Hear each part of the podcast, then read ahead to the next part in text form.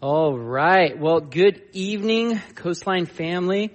For the few that came in person, I know that there's usually a crowd watching online. So welcome here tonight as we do our latest Signs of the Times discussion. If you're just joining us for the first time, we dedicate the last Thursday of the month to a time of talking about Bible prophecy specifically from God's Word. We have been going through the book of Daniel, doing a survey, if you will, going through the prophetic or the prophecies, specifically the ones that haven't happened yet, or just basically focusing on those.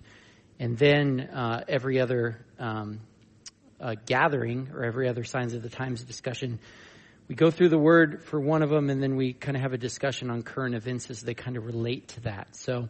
But one of the things I felt led to do tonight that we haven't done in some time is kind of just like a current events night, where I'm definitely going to start with God's Word, because we want to start with God's Word always when we're looking at the world and what's going on. We look through the lens of God's Word. It's kind of a bad habit to look at what's going on and try to fit that into God's Word, because you can have a tendency to make the mistake of reading into what God's Word says or making it say what you want to say. So we're going to start with God's Word and then kind of look at some of the specific things that in the section we're going to be in tonight that Jesus said would happen at a greater frequency the closer we got to his return.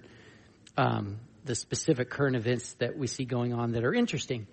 We don't know for sure how things are going to, we know final outcomes. We don't know for sure all the details, but we see these things happening that are interesting that kind of appear to be setting the stage for some of these things that Jesus said we'd see happen. So with that, let me pray one more time, and then we will get into God's Word. Dear Heavenly Father, Lord God, thank you so much for your Word. We thank you, Lord, that not only does it have the words to receive eternal life, or it tells us how to be saved from our sin and know you personally as our God, as our Father in heaven, through faith in your Son, Jesus, but it has the words to give us like life, to lead us into true life, where we'll find joy and peace and satisfaction, all these things we try to find in the world, but the world leaves us empty, and we found these things in you. And something else your word does is it accurately predicts the future. It has and it will in the prophecies that have yet been fulfilled. That's one of the reasons we know this is truly your words, God, because only you could do that. Only you know the future. And you've told us enough about what's going to happen so that we can have peace amidst the chaos that we see going on around us that seems to be increasing every day. When we see that, we know that things are going to plan according to your plan, that they're not falling apart, that they're falling into place.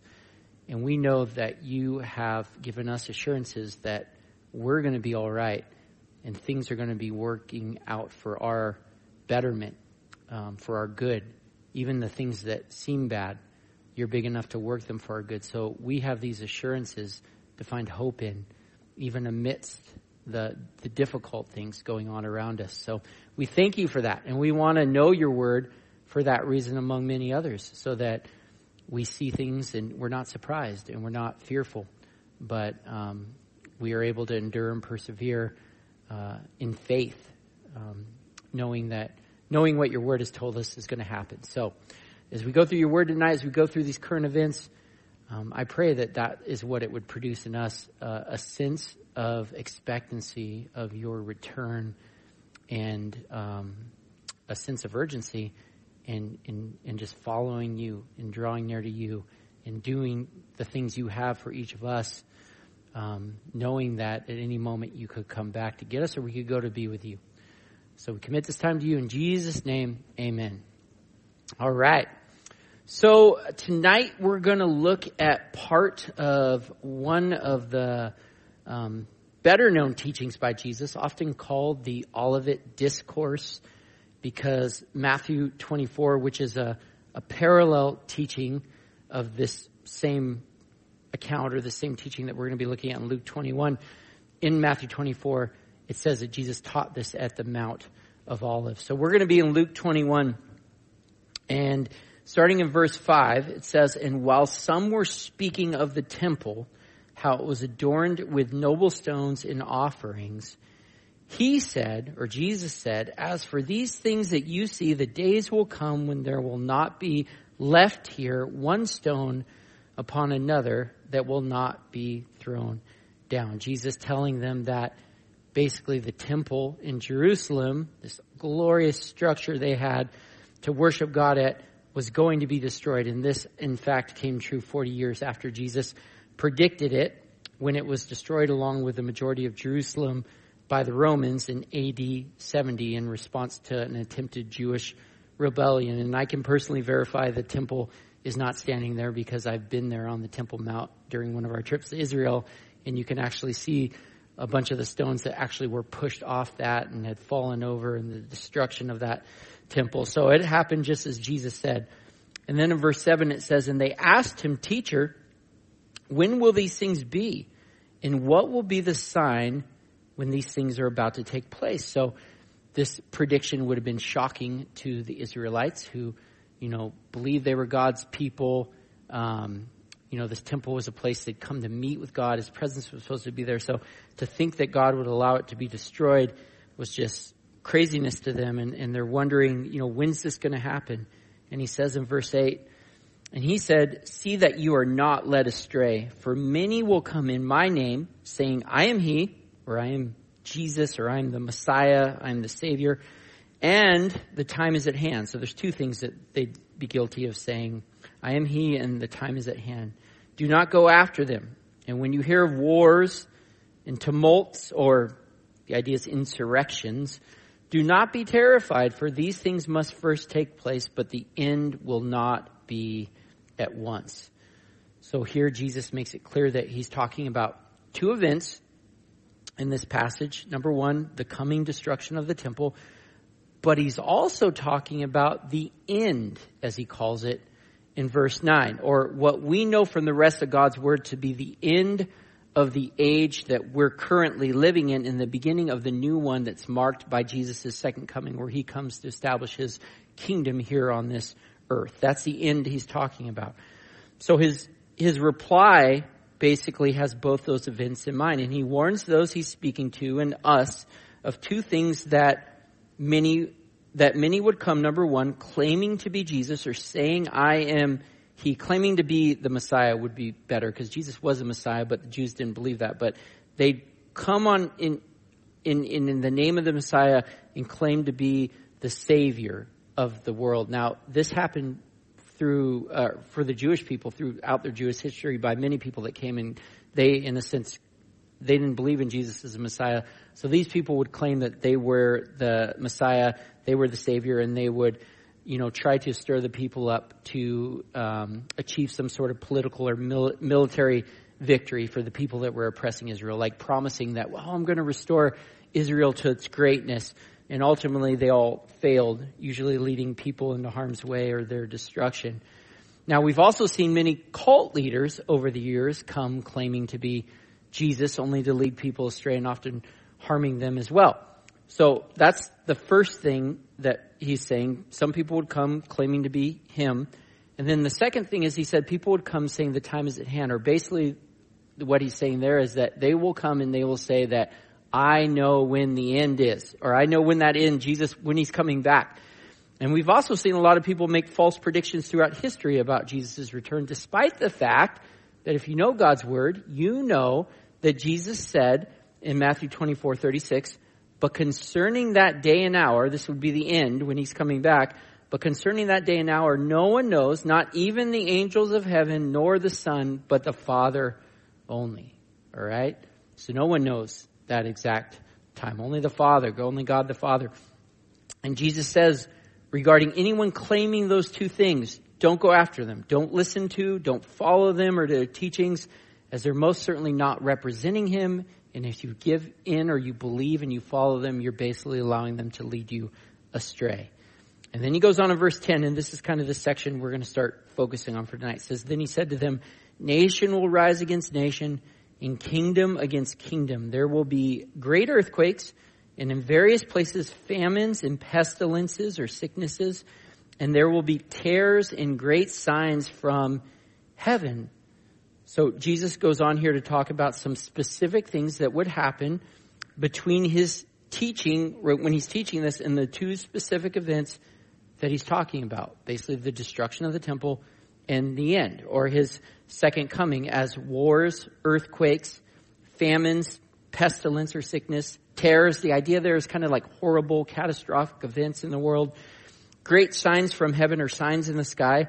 Those have all been a routine part of history. They were back then and they are right now. And as such, he says in verse 9, don't automatically assume just because these things are happening that we've reached the end. You know, just because there's a big earthquake doesn't mean we're at the end yet. None of those things basically are specific signs of his immediate second coming. One thing that he's trying to reiterate here that he also tells us in John 16:33 is that don't be surprised when there's hard things that happen here in your life on earth. You're going to experience tribulation. You're going to experience those hard things, but take heart, or be of good cheer, have courage, because I've overcome the world, all right? So that's a theme, something he's honest with, and he's kind of continuing that here. When you see these horrible things happen, these hard things, don't think that automatically, oh, this must be the end, because this is going to happen.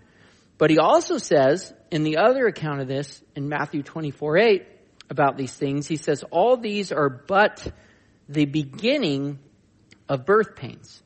Or just as birth pains become more frequent and severe the closer you get to birth, the women in here know this, that have had babies, we should expect the frequency and severity of these specific things he mentions here to increase the closer we get to the end, or Jesus's return, which has proven true throughout history. And I personally believe that we're seeing at least some of these pick up at a pace in the last 2 or 3 years that has been unlike anything we've seen yet in history, which I believe some of the statistics that I'm going to show you in some of the articles about some current events going on only confirm. And then he goes on in verse 20, or I'm going to jump ahead to verse 29, sorry. And he says, and he told them a parable, look at the fig tree and all the trees. As soon as they come out in leaf, you see for yourselves and know that the summer is already near. So also, when you see these things taking place, you know that the kingdom of God is near, that basically Jesus' return is near. Truly, I say to you, this generation will not pass away until all has taken place.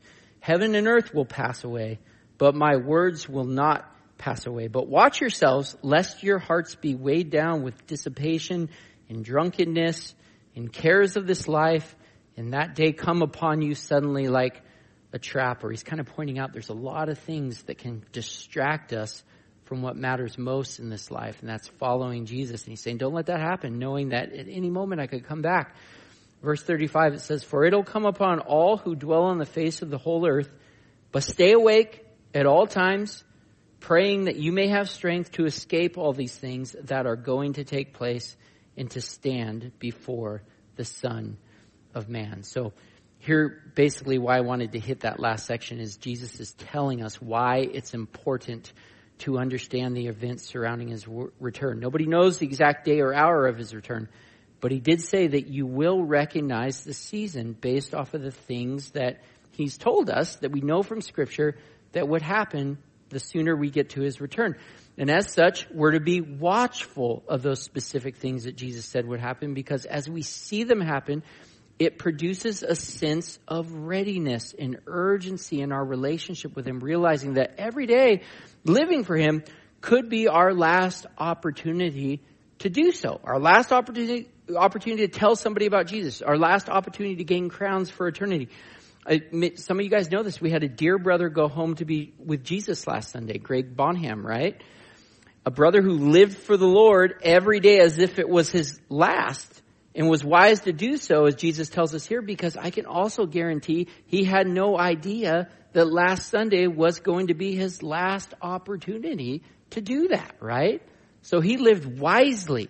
And that's what Jesus is saying. This is his exhortation, knowing he could come back at any moment. That's the way we should live.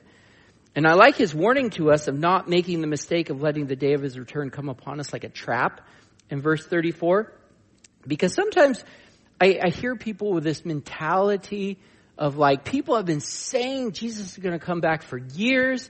You know, what if he doesn't come back right away? What if it's another 10 or 15 years? Well, if you knew for a fact that somebody was going to set some sort of trap for you, they had some ill motive in tripping you up, but you didn't know exactly how or when or where that was going to happen, would it really make a difference when that time frame was in how you reacted? I mean, how you kind of prepared? I mean, you better believe that I'd be watchful and aware of my surroundings instead of taking like a, oh, I'll just wait and see approach. Is that be foolish because it would leave me susceptible to being caught off guard and something bad happening to me, just as it's absolutely foolish to take a wait and see approach with the Lord, as Jesus knows that that leads to living a life of complacency in your relationship with him, which can lead you missing out on a whole lot of blessings that he intends for you in your life. Rather, he wants you to live like every day is your last on this earth, knowing it very well could be. All right? So that's the one of the importances of knowing Bible prophecy, of knowing that Jesus is coming back soon. And so now that we've established that, the importance of understanding what he says in here that's going to happen as we get closer to his return, we're going to speak on some of these events, like current events as they relate to these, or things that are happening in the world around us that appear to fall into this category of these things he talks about in his word, and in increasing measure, like the whole idea of birth pains. All right. So with that, the first thing I want to talk about tonight is from verse 11 in Luke 21, where he speaks of famines being something that we would see going on. Like I said, famines have been going on all throughout history, but they would be at an increasing rate. They would be more severe the closer we got to his return. So some of you guys might have read this recently in the article. There's a bunch of discussions going around in the media about food shortages. All right. This article is from NPR, National Public Radio. It's from May 23rd, so just a couple days ago. And its title is, "With Food Prices Climbing, the UN is Warning of Crippling Global Shortages." I'm just going to read some parts of this. It says, "Fears of a global food crisis are growing due to the shock of the war in Ukraine, climate change, and rising inflation." I should say really quick, I try to get a well-rounded selection of articles, both on the liberal side and the conservative side, because I don't want to read just one view. And actually reading both views, I think, helps us have a well-rounded view of like kind of how the two sides see things. So I'm not necessarily endorsing everything that in these that I agree with, but this is just kind of how people are viewing these events. Okay, so I think that's important to say. So it goes on to say, the UN estimates that in the past year, global food prices have risen by almost 1/3, fertilizer by more than 1/2, and oil prices by almost 2/3. According to UN figures, the number of severely food insecure people has doubled in the past 2 years, from 135 million pre-pandemic to 276 million today. Now, more than 500,000 people are experiencing famine conditions, according to the UN, an increase of more than 500% since 2016. These are those figures I was talking about where, man, in the last couple of years, the percentage of people dealing with famine is increasing at a crazy rate. In Ethiopia, Somalia, and Kenya, the number of people facing extreme hunger has more than doubled since last year, from roughly 10 million to more than 23 million today, according to a report. Across the three countries, the report notes one person is likely dying every 48 seconds from acute hunger-related causes stemming from armed conflict, COVID-19, climate change, and inflationary pressures worsened by the war in Ukraine. In India, a devastating heat wave has upset the nation's wheat harvest, driving up prices around the world for the staple commodity. Earlier this month, as temperatures in the capital of Delhi hovered near 120 degrees Fahrenheit, the government announced a ban on wheat exports. The announcement helped push wheat prices to record levels. Wheat prices were already hit hard by the war in Ukraine. Ukraine and Russia are some of the world's biggest wheat producers, combining to produce around 25% of the global supply. Global wheat prices surged in the wake of Russia's invasion of Ukraine. They had already risen an estimated 80% in just over a year before December 21st, according to IMF. In Sri Lanka, rising inflation has led to a wholesale economic emergency with extreme shortages of food, medicine, and fuel. Humanitarian agencies have warned that Afghanistan has been close to famine for months. In the U.S., consumer prices in April were up 8.3% from a year earlier, according to data from the Labor Department. Food costs were up 9.4%, with prices for things like meats, poultry, fish, and eggs up 14.3% from the previous year. In March, around 65% of the 200 food banks in the Feeding America Network, the nation's largest food recovery organization, reported a greater demand for assistance month on month. In China, prices of fresh vegetables are up 24% higher than a year ago, according to data released from the country's National Bureau of Statistics. China's zero-COVID policy has meant an economic slowdown added to inflation around the world and global supply chain issues. Just the News. This is an article from Just the News, and it's May 24th, so again, not that long ago. It's titled, UN expert predicts global food crisis may be 10 weeks away. The world only has 10 weeks worth of grain left, the lowest levels ever seen, as Russia's invasion of Ukraine is creating a seismic threat to global food supplies. Grow Intelligence CEO Sarah Minker told the United Nations Security Council, the Russian-Ukraine war did not start the food security crisis. It simply added fuel to a fire that was long burning, a crisis we detected tremors from long before the COVID-19 pandemic exposed the fragility of our supply chains, Minker told the United Nations. Minker told the UN it is important to note that the lowest grain inventory levels the world has ever seen are now occurring while access to fertilizers is highly constrained. And drought in wheat-growing regions around the world is the most extreme it's been in over 20 years. And it can get much worse. Data shows the food security challenges we face will last several years, she said. Without substantial, immediate, and aggressive, listen to this, coordinated global actions. We've been talking about that last couple of months, globalization, right? So that's what she's saying too. Coordinated global actions, we stand the risk of an extraordinary amount of both human suffering and economic damage. This isn't cyclical, it's seismic. It's a once-in-a-generation occurrence that can dramatically reshape the geopolitical era, Minker stressed. Now, when I read that article, the first passage I thought of was Revelation 6:5-6, where it says, when the Lamb, this is Jesus, this is if you guys aren't familiar with Revelation, we've got the whole book we went through online. You can go through it, a book that talks a lot about the events surrounding Jesus' return. When Jesus is opening these seals that represent God's wrath and judgment that are coming down on the earth during the tribulation period, the 7-year period where God's wrath and judgment is coming on an unrepentant world after the church has been raptured. When he opens this third seal, it says, when the Lamb broke the third seal, I heard the third living being say, come, and I looked up and I saw a black horse, and its rider was holding a pair of scales in his hand.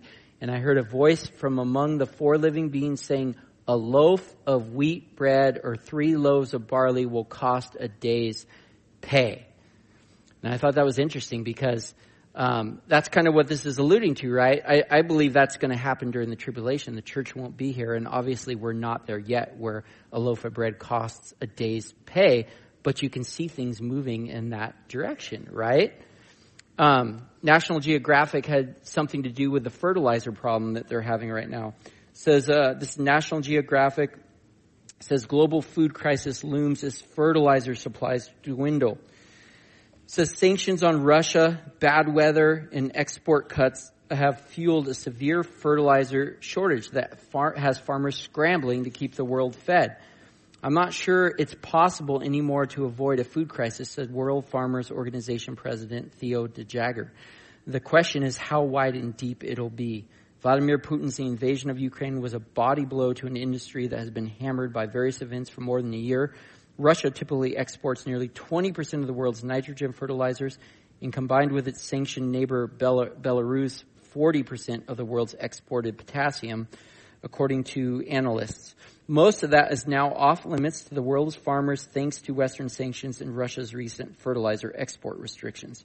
Prices are more or less 78% higher than average in 2021, And this is cracking up the production side of agriculture. In many regions, farmers simply can't afford to bring fertilizers to the farm, or even if they could, the fertilizers are not available to them. And it's not just fertilizers, but agrochemicals and fuel as well. This is a global crisis, and it requires a global response. Another mention of globalization. It says, North American farmers will eventually get the fertilizer they need this season, says Frost, even if they have to pay dearly for it.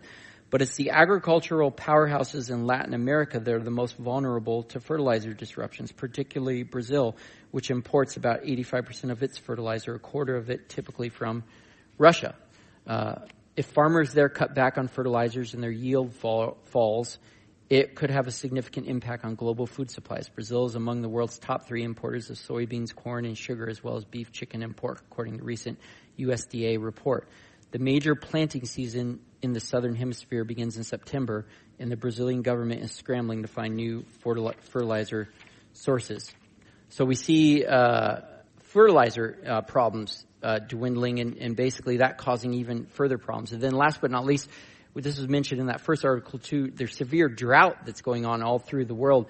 I just, out of curiosity, wanted to look at a map because you're hearing a lot about drought throughout the United States right now. So I don't know if they're going to be able to put it up on the screen, but I have a map from May 19th, 2022. So this is not that long ago, that shows kind of the current drought conditions and how extreme they are throughout much of the United States. And what a lot of the countries experiencing, at least the places that are some of the most viable farmland, is this compounded drought where it's not getting better each year or being relieved. It's just getting worse and worse and worse. I think you guys might have heard in the news recently that the drought's so bad in California. This is an article from this week. It says Governor Newsom calls for increased water conservation, warning of mandatory statewide restrictions. It says Governor Gavin Newsom on Monday warned major water agencies to show better conservation results or face mandatory statewide water restrictions as California heads into its third summer of severe drought. Currently, 95% of the state is in severe drought and 59% is in an extreme drought, according to the U.S. Drought Monitor, a weekly report issued by the federal government in the University of Nebraska.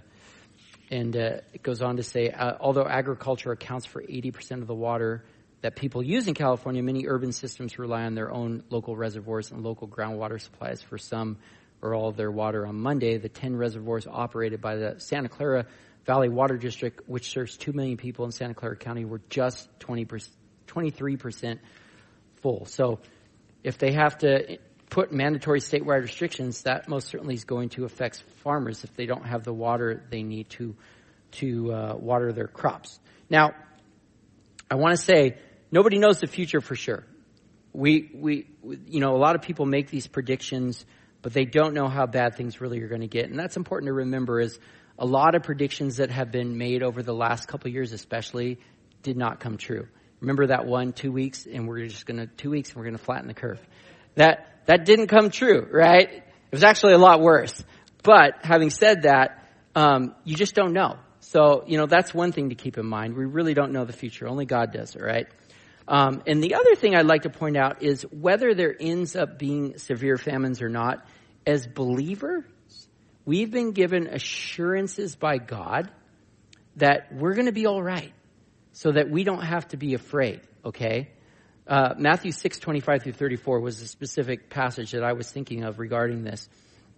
I'll read it to you just so you know, and if you don't know God's word, you'll hear it. It says in verse 25, Matthew 6, "That is why I tell you," this is Jesus talking, "that is why I tell you not to worry about everyday life, whether you have enough food and drink or enough clothes to wear. Isn't life more than food and your body more than clothing? Look at the birds. They don't plant or harvest or store foods in barns, for your heavenly Father feeds them. And aren't you far more valuable to him than they are? Can all your worries add a single moment to your life? And why worry about your clothing? Look at the lilies of the field and how they grow. They don't work or make their clothing, yet Solomon in all his glory was not dressed as beautifully as they are.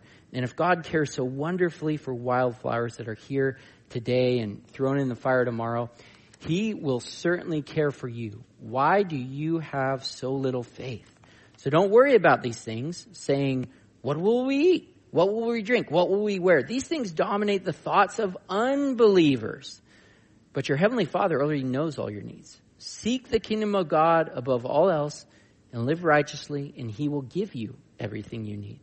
So don't worry about tomorrow, for tomorrow will bring its own worries. Today's trouble is enough for today. Love that reminder, because that's one of those promises that he will give you all your needs that we can hold on to, right? That's an assurance. It's not conditional. So even if there is a severe famine, guess what? It's not too big that God in somehow is limited in keeping his promise to you. He will provide for you one way or another, or we'll be raptured and out of here. One way. Either way is a good option, right? But that's to give us confidence and hope. So we are not fearful like the rest of the world. And we react differently, and people see that, and they want to know why we have that confidence, why we have that hope, and it leads to telling them about Jesus. Amen? All right. Second thing I want to talk about, pestilences, as verse 11 talks about. Jesus talked about pestilences increasing like birth pains as well. And again, sickness has been here since the beginning of time. There's been some really bad sicknesses before modern medicine and stuff like that. But what I'm going to talk about are some recent sicknesses out there that are kind of, in a sense, they're different than what people have seen. They're almost like unexplainable in how they're spreading to doctors. They're not necessarily really severe or really prevalent. Like, I want to point that out, because even if when you hear the numbers, these are a very, very small part of the population of the world compared to how many people live in the world. So they're not really things to get scared about. But having said that, They're kind of got scientists baffled. In my mind, they're reflective of just this increase of viruses, and scientists don't know what's going on. So this first one would be this monkeypox outbreak that's happening. This is from Reuters. It says the WHO, or the World Health Organization, calls emergency meeting. This is May 20th.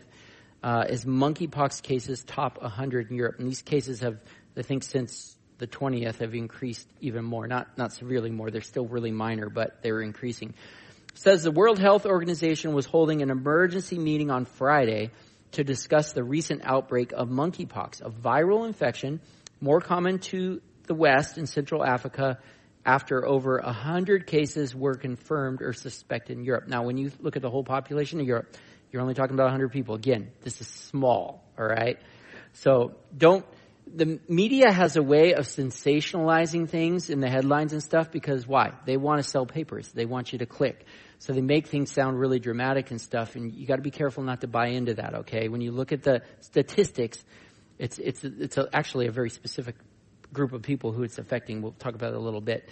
But it says, in what Germany described as the largest outbreak in Europe ever, cases have been reported in at least 9 countries: Belgium, France, Germany, Italy, the Netherlands, Portugal, Spain, Sweden, and the United Kingdom, as well as the United States, Canada, and Australia.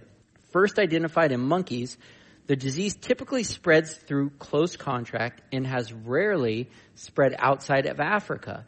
So this series of cases has triggered concern. So this is where it's kind of out of the ordinary. However, scientists do not expect the outbreak to evolve into a pandemic like COVID-19, given the virus does not spread as easily as COVID. Monkeypox is usually a mild viral illness. It's not usually a serious illness characterized by symptoms of fever as well as a distinctive bumpy rash. This is the largest and most widespread outbreak of monkeypox ever seen in Europe, said Germany's Armed Forces Medical Service, which detected its first case in the country on Friday. Fabian Lindertz from the Robert Koch Institute described the outbreak as an epidemic. However, it is very unlikely that this epidemic will last long. The cases can be well isolated via contact tracing, and there are also drugs and effective vaccines that can be used if necessary, he said. Still, the WHO, or the World Health Organization's European chief, said he was concerned that infections could accelerate in the region as people gather for parties and festivals over the summer months. There's no specific vaccine for monkeypox, but data shows that vaccines used to eradicate smallpox are up to 85% effective against monkeypox, according to the WHO. Since 1970, monkeypox cases have been reported in 11 African countries. The first European case was confirmed on May 7th in an individual who returned to England from Nigeria. Since then, over 100 cases have been confirmed outside Africa, according to a tracker by the University of Oxford.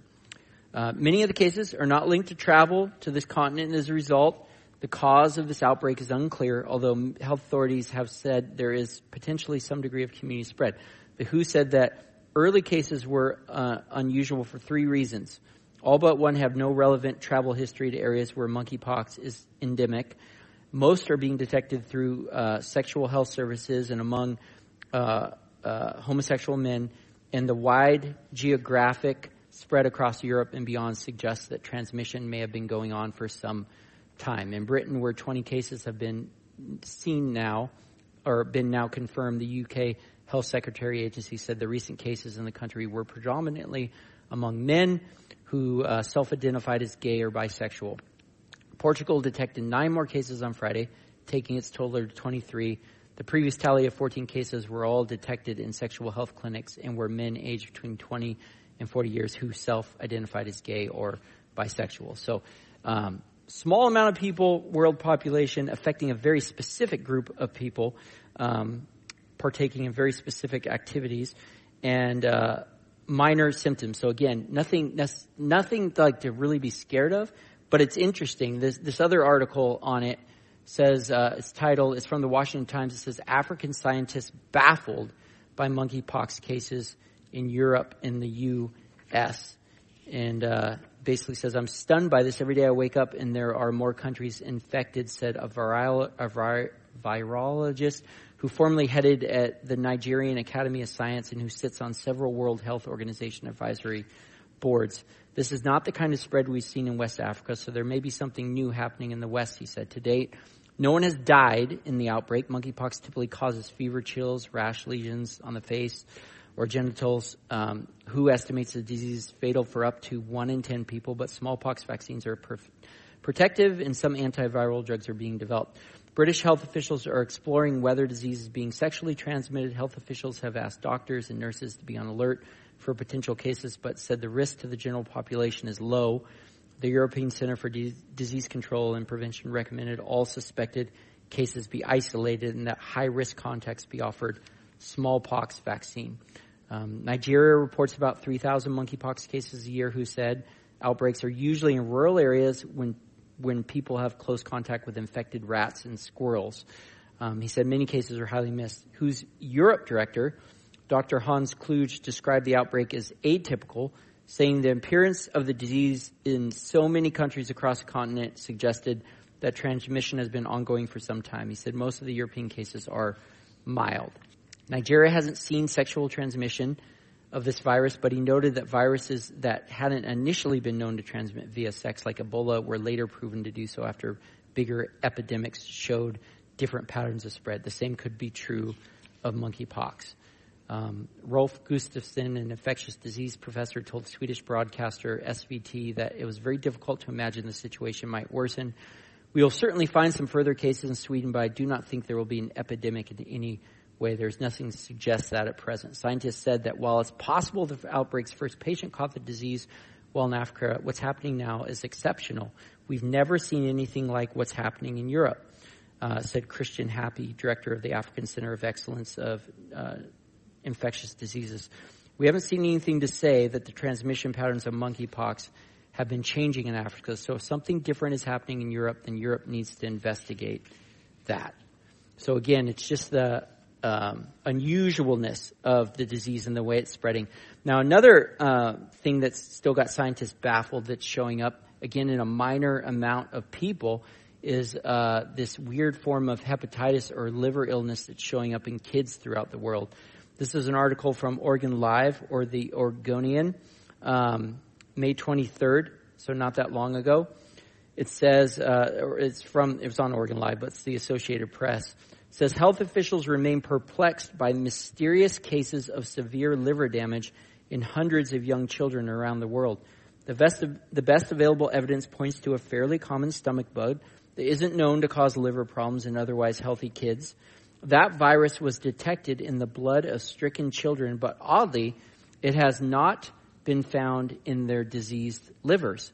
There's a lot of things that don't make sense, said Eric Kremer, a virus researcher at the Institute of Molecular Genetics in France. As health officials in more than a dozen countries look into the mystery, they're asking themselves questions. Has there been some surge in the stomach blood or bug called adenovirus 41 that is causing more cases of an previously undetected problem.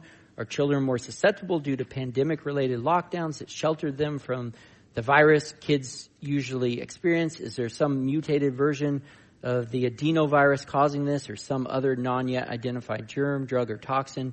Is it some kind of haywire immune system reaction set off by past COVID infection and a later invasion by some virus? The U.S. Centers for Disease Control and Prevention and investigators around the globe are trying to sort out what's going on. The illnesses are considered rare. CDC officials last week said they are now looking into 180 possible cases across the U.S. Most of the children were hospitalized. At least 15 required liver transplants and 6 died. More than 20 other countries have reported hundreds more cases in total, though the largest numbers have been in the U.K. and U.S. The scope of the problem only started to become clear last month, though disease detectives say they have been working on the mystery for months. It's been maddeningly difficult to nail a cause down, experts say. Conventional causes of liver inflammation in otherwise healthy kids, the viruses known as hepatitis A, B, C, D, and E, didn't show up in tests. What's more, the children came from different places and there seemed to be no common exposures. What did show up was adenovirus 41. More than half of the U.S. cases have tested positive for adenovirus, of which there are dozens of varieties, and a small number of specimens tested to see what kind of adenovirus was present. Adenovirus 41 came up every time. The fact that adenovirus keeps showing up strengthens the case for it playing a role, but it's unclear how. Many adenoviruses are associated with common cold symptoms such as fever, sore throat, and pink eye. Some versions, including adenovirus 41, can trigger other problems, including inflammation in the stomach and intestines. Adenoviruses previously have been linked to hepatitis in children, but mostly in kids with weakened immune systems. Recent genetic analysis turned up no evidence that a single new mutant version of this virus is to blame.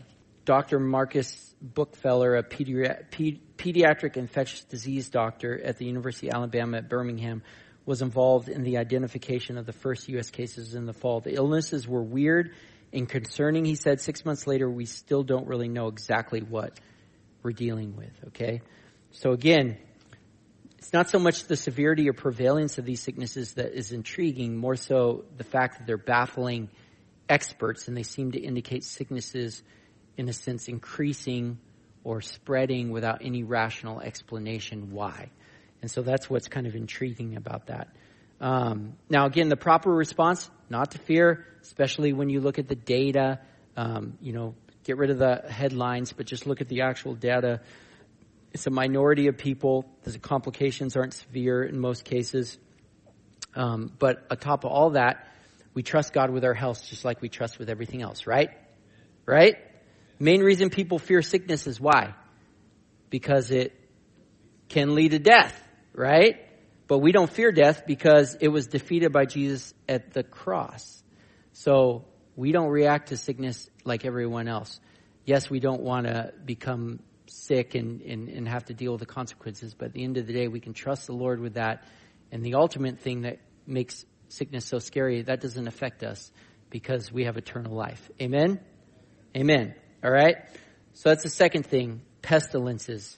Third thing I wanted to talk about is globalization in response to these pestilences, all right? Again, we've talked a lot about globalization as we're going through the book of Daniel because we see multiple prophetic visions given that speak of this coming world empire that's led by the Antichrist that will come into fruition during the tribulation. But it's going to take a bunch of things coming into place in order for the world to move to where they're willing to come under one headship, to go from nationalism, which we kind of been living in for a long time with individual countries just kind of worrying about themselves, to kind of coming to this global mentality and being willing to come under one leader. All right. Now, in response to COVID, and most certainly these other viruses are going around aren't helping in any way. They're only going to increase this. We see this push, or we've seen this push for the world to come together in order to address these sicknesses uniformly, just like we saw for the famines, this move or this exhortation to basically globalize. We need to come together globally to address this. We're seeing that same thing with these sicknesses, all right? So This is an article in Forbes magazine. Again, I don't necessarily agree with the opinions of this author, but this shows you the rhetoric that's kind of out there in this move to want to globalize. This is from Forbes magazine. It's May 18th. The article headline is "The WHO to discuss global pandemic treaty at World Health Assembly, May 22nd through the 28th." So it says, in a commentary published in The Lancet on May 16th, a team of authors, most of whom are from the UK, wrote that the COVID-19 pandemic has highlighted profound weaknesses in the global governance of health. Inadequate preparation, coordination, and accountability hampered the collective response of nations at each stage. They asserted that changes to the global health architecture are necessary to mitigate the health and socioeconomic damage of the ongoing pandemic and to prepare for the next major global threat to health. Although a pandemic treaty or alternative new instrument or process cannot solve all that is wrong with global health, it can deliver targeted improvements if supported by effective and clear global governance. Imagine how much suffering could have been avoided and how many lives could have been saved if only countries around the world had been more unified and coordinated with each other to combat the COVID-19 coronavirus. These aren't my words. This is his. What if countries had warned each other earlier about the original SARS COVID virus and the emergence of new variants? What if countries had coordinated more in supporting and sharing research? What if they had more effectively pooled together knowledge and resources to further accelerate the development and implementation of new technologies and approaches for virus surveillance, prevention, and treatment? What if governments had banded together to negotiate better terms with vaccine, drug, and test manufacturers? What if countries had worked together to combat misinformation and support science? I think that's the end of that article. There's another article. It's from Worthy News. So this is kind of from a different viewpoint. It says, "The WHO pushes global pandemic treaty." So it's talking about the same treaty as that article. It says, "The World Health Organization is preparing a global pact that critics fear will give it absolute power over global biosecurity. Under the so-called pandemic treaty, nations could be forced to obey a worldwide law for outbreaks to avoid mistakes made during the COVID-19 pandemic," the WHO suggested. "If passed, the WHO likely gets the authority to press governments to implement mandatory vaccinations and related passports and digital identities. The health body could also quickly impose measures such as travel restrictions and standardized medical care. Other proposals include the sharing of data and genome sequences of emerging viruses and rules on equitable vaccine distribution. Additionally, the European Union, which backs the treaty, pushes for a ban on wildlife markets and incentives to report new viruses or variants. Member states have till August to decide on an initial version of the pandemic treaty, which is backed by the current WHO director. The U.S. was among the countries that initially opposed making the treaty legally binding, but President Joe Biden's administration has since shifted towards signing the deal." And there's a follow-up article here talking about the U.S.'s support of it. This is also from Worthy News. It's from May 17th. It says, "An influential Christian advocacy group warns that the Biden administration will hand control of America's healthcare system in U.S. national sovereignty to the World Health Organization. The U.S.-based Liberty Council is among critics expressing concern ahead of this month's 75th session of the World Health Assembly, the WHO's decision-making body. Delegates from 194 nations are voting on U.S. President Joe Biden's amendments to the international health regulations as part of broader post-COVID-19 pandemic measures. Worthy News established that the U.S. amendments delete a critical restriction in the regulations that states who shall consult with and attempt to obtain verification from the state party in whose territory the event is allegedly occurring. Liberty Council said this enables WHO's Director General to declare health emergencies at will. Such action can be used to justify ostracism and economic or financial actions against the targeted nation by WHO countries or who wish to harm and control the accused nation," Liberty Council added. Liberty Council founder and chairman argued that the proposed amendments would give the WHO global jurisdiction over the United States, including the authority to declare national emergencies. Americans would have very little recourse against the WHO. America must not give up its sovereignty to the WHO, Staver, the Liberty Council founder and chairman, said. Once signed, the amendments bypass the U.S. Congress because they are to an already ratified global treaty. The May 22nd through 28th gathering at the United Nations headquarters in Geneva, Switzerland, comes after President Biden and the European Union's chief executive, Ursula von der Leyen, discussed the changes in a new global health agenda. The prevention, preparedness, and response to pandemics such as COVID also includes integrated surveillance, according to the White House and EU statements. The United States of America and the European Union are implementing the U.S.-EU agenda for beating the global pandemic, vaccinating the world, saving lives now, and building back better health security of September 22nd, 2021, they said. Earlier, the World Health Assembly met in a special session, the second since WHO's founding in 1948, to adopt a sole decision titled "The World Together," officials confirmed after last December's deliberations. So basically what you see, again, is another set of things that are happening in the world that are the response to them. Basically the pestilences, the sicknesses, the world response is we need to come together so we can address these things better. So you can see that continued move to globalization. Next thing I want to talk about. Thank you for turning the heat off, Michael. Throat's getting dry. Wars and rumors of wars regarding, specifically regarding Israel. So this is verse 9 and 10. He talks about these wars and rumors of wars, and obviously that can pertain to a lot of things. There's the Ukraine-Russia conflict. All these rumors of wars with like China and in the Middle East. But something interesting regarding Israel that just recently popped up.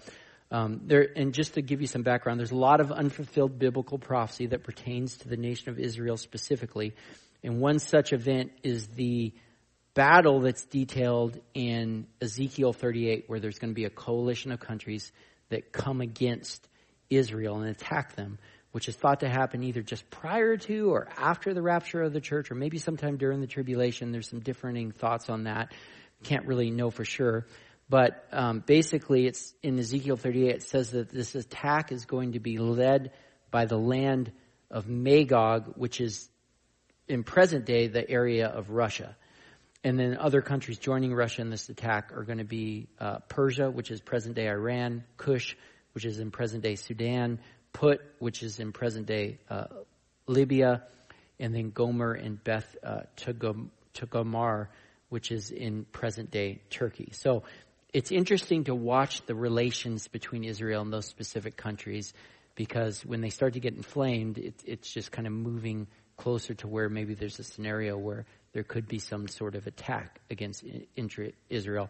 And what I want to talk about tonight is it's really interesting what's going on with Russia and Israel, who up to recently seemed to be on good terms, but there's tension that's growing as a result of this war in the Ukraine. This was from last week, or May 17th. This is from the Times of Israel. It's titled, "In First, Russian military said to fire S-300 missiles at Israeli jets over Syria." It says Russian forces opened fire on Israeli jets with advanced S-300 anti-aircraft missiles at the end of an alleged IAF, or Israeli Air Force attack on targets in northwestern Syria last week, Channel 13 News reported Monday, and what could signal a significant shift in Moscow's attitude to Israel. According to the unsourced report, the unprecedented incident occurred on Friday night when the Israeli Air Force bombed several targets near the city of Messiah in northwestern Syria. The report said the Syrian military fired off dozens of anti-aircraft missiles, which have been largely ineffective at halting the hundreds of Israeli strikes on Syria in recent years. However, this time, the S-300 batteries also opened fire at the jets as the jets were departing the area, Channel 12 said. The report noted that Syria's S-300 batteries are operated by the Russian military and cannot be fired without their approval. The report said that the S-300 radar did not manage to lock on to the Israeli jets and thus did not present a serious threat to the Israeli Air Force fighter jets. If confirmed, however, this would mark the first use of the S-300s against the IAF, or Israeli Air Force, over Syria, and would be a worrying development for Israel, which has carried out hundreds of airstrikes inside Syria in the course of the country's civil war and since, targeting what it says are arms shipments bound for Lebanon's Iran-backed Hezbollah terror group and other Iranian-linked sites. Israel rarely acknowledges or discusses such operations, and there was no confirmation of the raid or the S-300 launch from the IDF. The Channel 13 report said it was not immediately clear if the S-300 missile fire was a one-time event or if it was a Russian signal to Israel that it was changing its policy.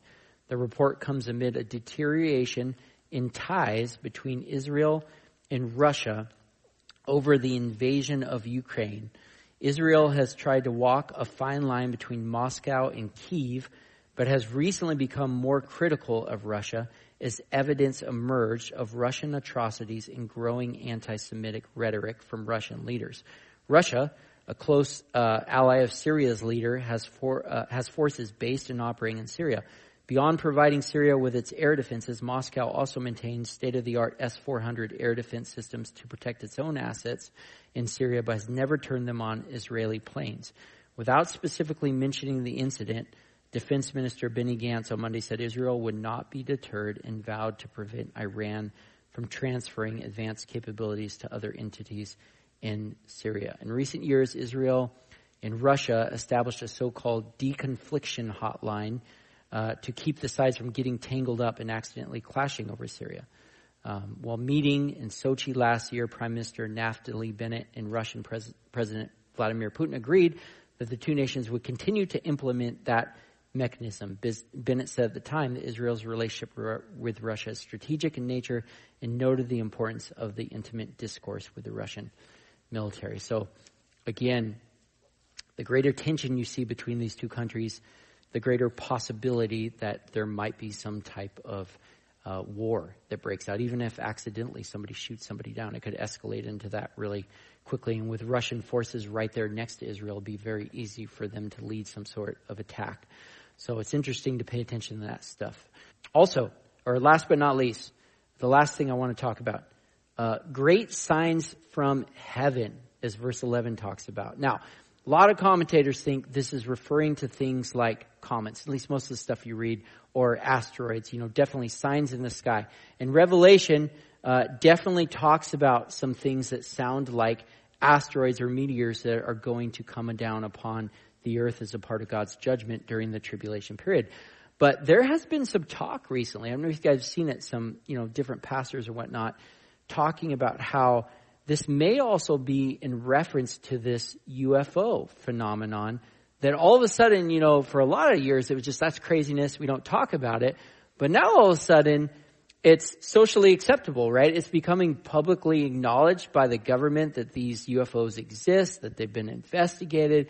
So it's all of a sudden you're not a kook if you believe this stuff. They're acknowledging this stuff's real. They're not saying they know what it is, but they're acknowledging that it's real. Here's an article from the BBC from May 17th, and it says, UFOs, few answers at rare U.S. congressional hearing. So it says the first public congressional hearing into UFO sightings in the U.S. is over 50 years. This was recently ended with few answers about the unexplained phenomenon. Two top military officials tasked with probing the sightings said that most can ultimately be identified.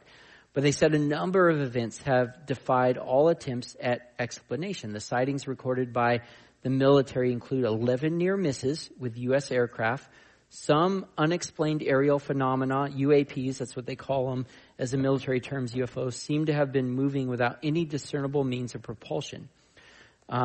During the hearing at the House Intelligence, Counterterrorism, Counterintelligence, and Counterproliferation Subcommittee, top Pentagon intelligence official Ronald Moultrie said that through rigorous analysis, most but not all UAPs can be identified. Any object we encounter can likely be isolated, characterized, identified, and if necessary, mitigated, he said. A small number of incidents, however, still have no explanation. In one such incident in 2004, fighter pilots operating from an aircraft carrier in the Pacific encountered an object that seemed to have descended tens of thousands of feet before stopping and hovering. In another incident shown publicly for the first time on Tuesday, an object can be seen on camera flying past a U.S. Navy fighter jet. The object remains unexplained. There are a small handful of events in which there are flight characteristics or signature management that we can't explain with the data we have available, said Scott Bray, the Deputy Director of Naval Intelligence. Those are obviously the ones that are of most interest to us. Mr. Bray also sought to dispel the notion that UAPs might be extraterrestrial aliens, noting that no organic or inorganic material or unexplainable wreckage has ever been recovered, and no attempts have been made at communicating with the objects. We have detected no eliminations within the UAP task force that would suggest it's anything non-terrestrial in origin, he said. The last public hearings into the issue began in 1966 when Republican Congressman and future President Gerald Ford convened a pair of hearings to discuss a UFO sighting following one in Michigan that was observed by over 40 people, including a dozen policemen. In 1969, an Air Force investigation into UFOs called Project Blue Book closed after determining that no flying object had ever been confirmed or deemed a threat to U.S. national security. Blast forward to 2017, when U.S. media reported on the Pentagon's secretive efforts to probe testimony from pilots and other U.S. military members who had reported seeing strange objects in the sky. The reports included footage of the UFOs and descriptions of how they seemed to fly in unexpected ways, including hovering in place during high winds and changing elevation rapidly. Pilots described seeing them on an almost daily basis outside military bases, and one whistleblower described how UAPs had interfered with the U.S. nuclear weapons facility, even forcing some offline. In 2020, a COVID relief bill signed by Donald Trump included a provision requiring U.S. intelligence agencies to deliver an unclassified report on UAPs within 180 days. In June 2021, the U.S. Director of National Intelligence released a report saying it had no explanation for dozens of unidentified flying objects related to 144 incidents dating back to 2004. Only one could be easily explained as a deflating balloon, while the others were labeled largely inconclusive. Most of the UAP reported probably do represent physical objects, the report stated, adding that 80 of them were detected on multiple advanced military sensors and radar systems. The June 2021 report failed to reach any conclusive answers in regards to what the objects are or how they function. It called for expanded investigation and better data collection, given the stigma government workers may have against their describing unexplained encounters. Last December, Democrats succeeded in including a stronger disclosure requirement in the annual National Defense Authorization Act signed by Joe Biden. The law requires the military to establish a permanent office on UAP research, now called the Airborne Object Identification and Management. Now, regarding UFOs being extraterrestrial, I would say about that there are some strong biblical arguments against there being life on other planets. And actually, I don't have time for it tonight, but if you would like to read a good biblically centered article on those arguments by this Calvary Chapel apologetic guy that goes around and speaks, his name's Jason Lyle. I can send you that because I just read that recently, and it was really well written and biblically on the biblical reasons why it doesn't support life on other planets. But also, the data shows that the majority of these that are spotted are eventually explained with simple things like weather balloons, drones, aircraft, etc. So it's a minority that can't be explained. But seeing as how most of them are explainable would lead me to believe that probably they can be explained, you know. And so for the small minority that can't be explained, I think that just common sense, it's a dramatic assumption to automatically jump to. They must be aliens from another world, all right? Like it's like, well, probably not. Now, one thing that's interesting, though, is I've heard some pastors talking about this recently, is that some think it could actually be spiritual in nature, because if these things aren't acting like in a worldly way, like anything that we know of, we don't know of what they could be. They're not acting like any aircraft could, like they're defying gravity and stuff like that, or the law of physics, like stuff we know, then maybe it's spiritual in nature. Maybe a ploy by Satan to try to scare people, ultimately to go along with his plans. Like, you know, basically the Bible talks about how in the end times or in the tribulation, like the Antichrist is under Satan's influence. And basically it also talks about false prophets and false Christs being able to do great signs and wonders to deceive people. So Satan does have that power in this sense to do signs and wonders. And I can just, I mean, just presumption. Don't quote me as like this is what's going to happen. But I could see like Satan using something like that to, in a sense, move to globalization. I mean, you ever seen Independence Day? What had happened when the aliens attacked people? We need to get a world army together, you know, to join. So like I could see like people freaking out saying, we need to come up with like a world army, you know, like because of this threat.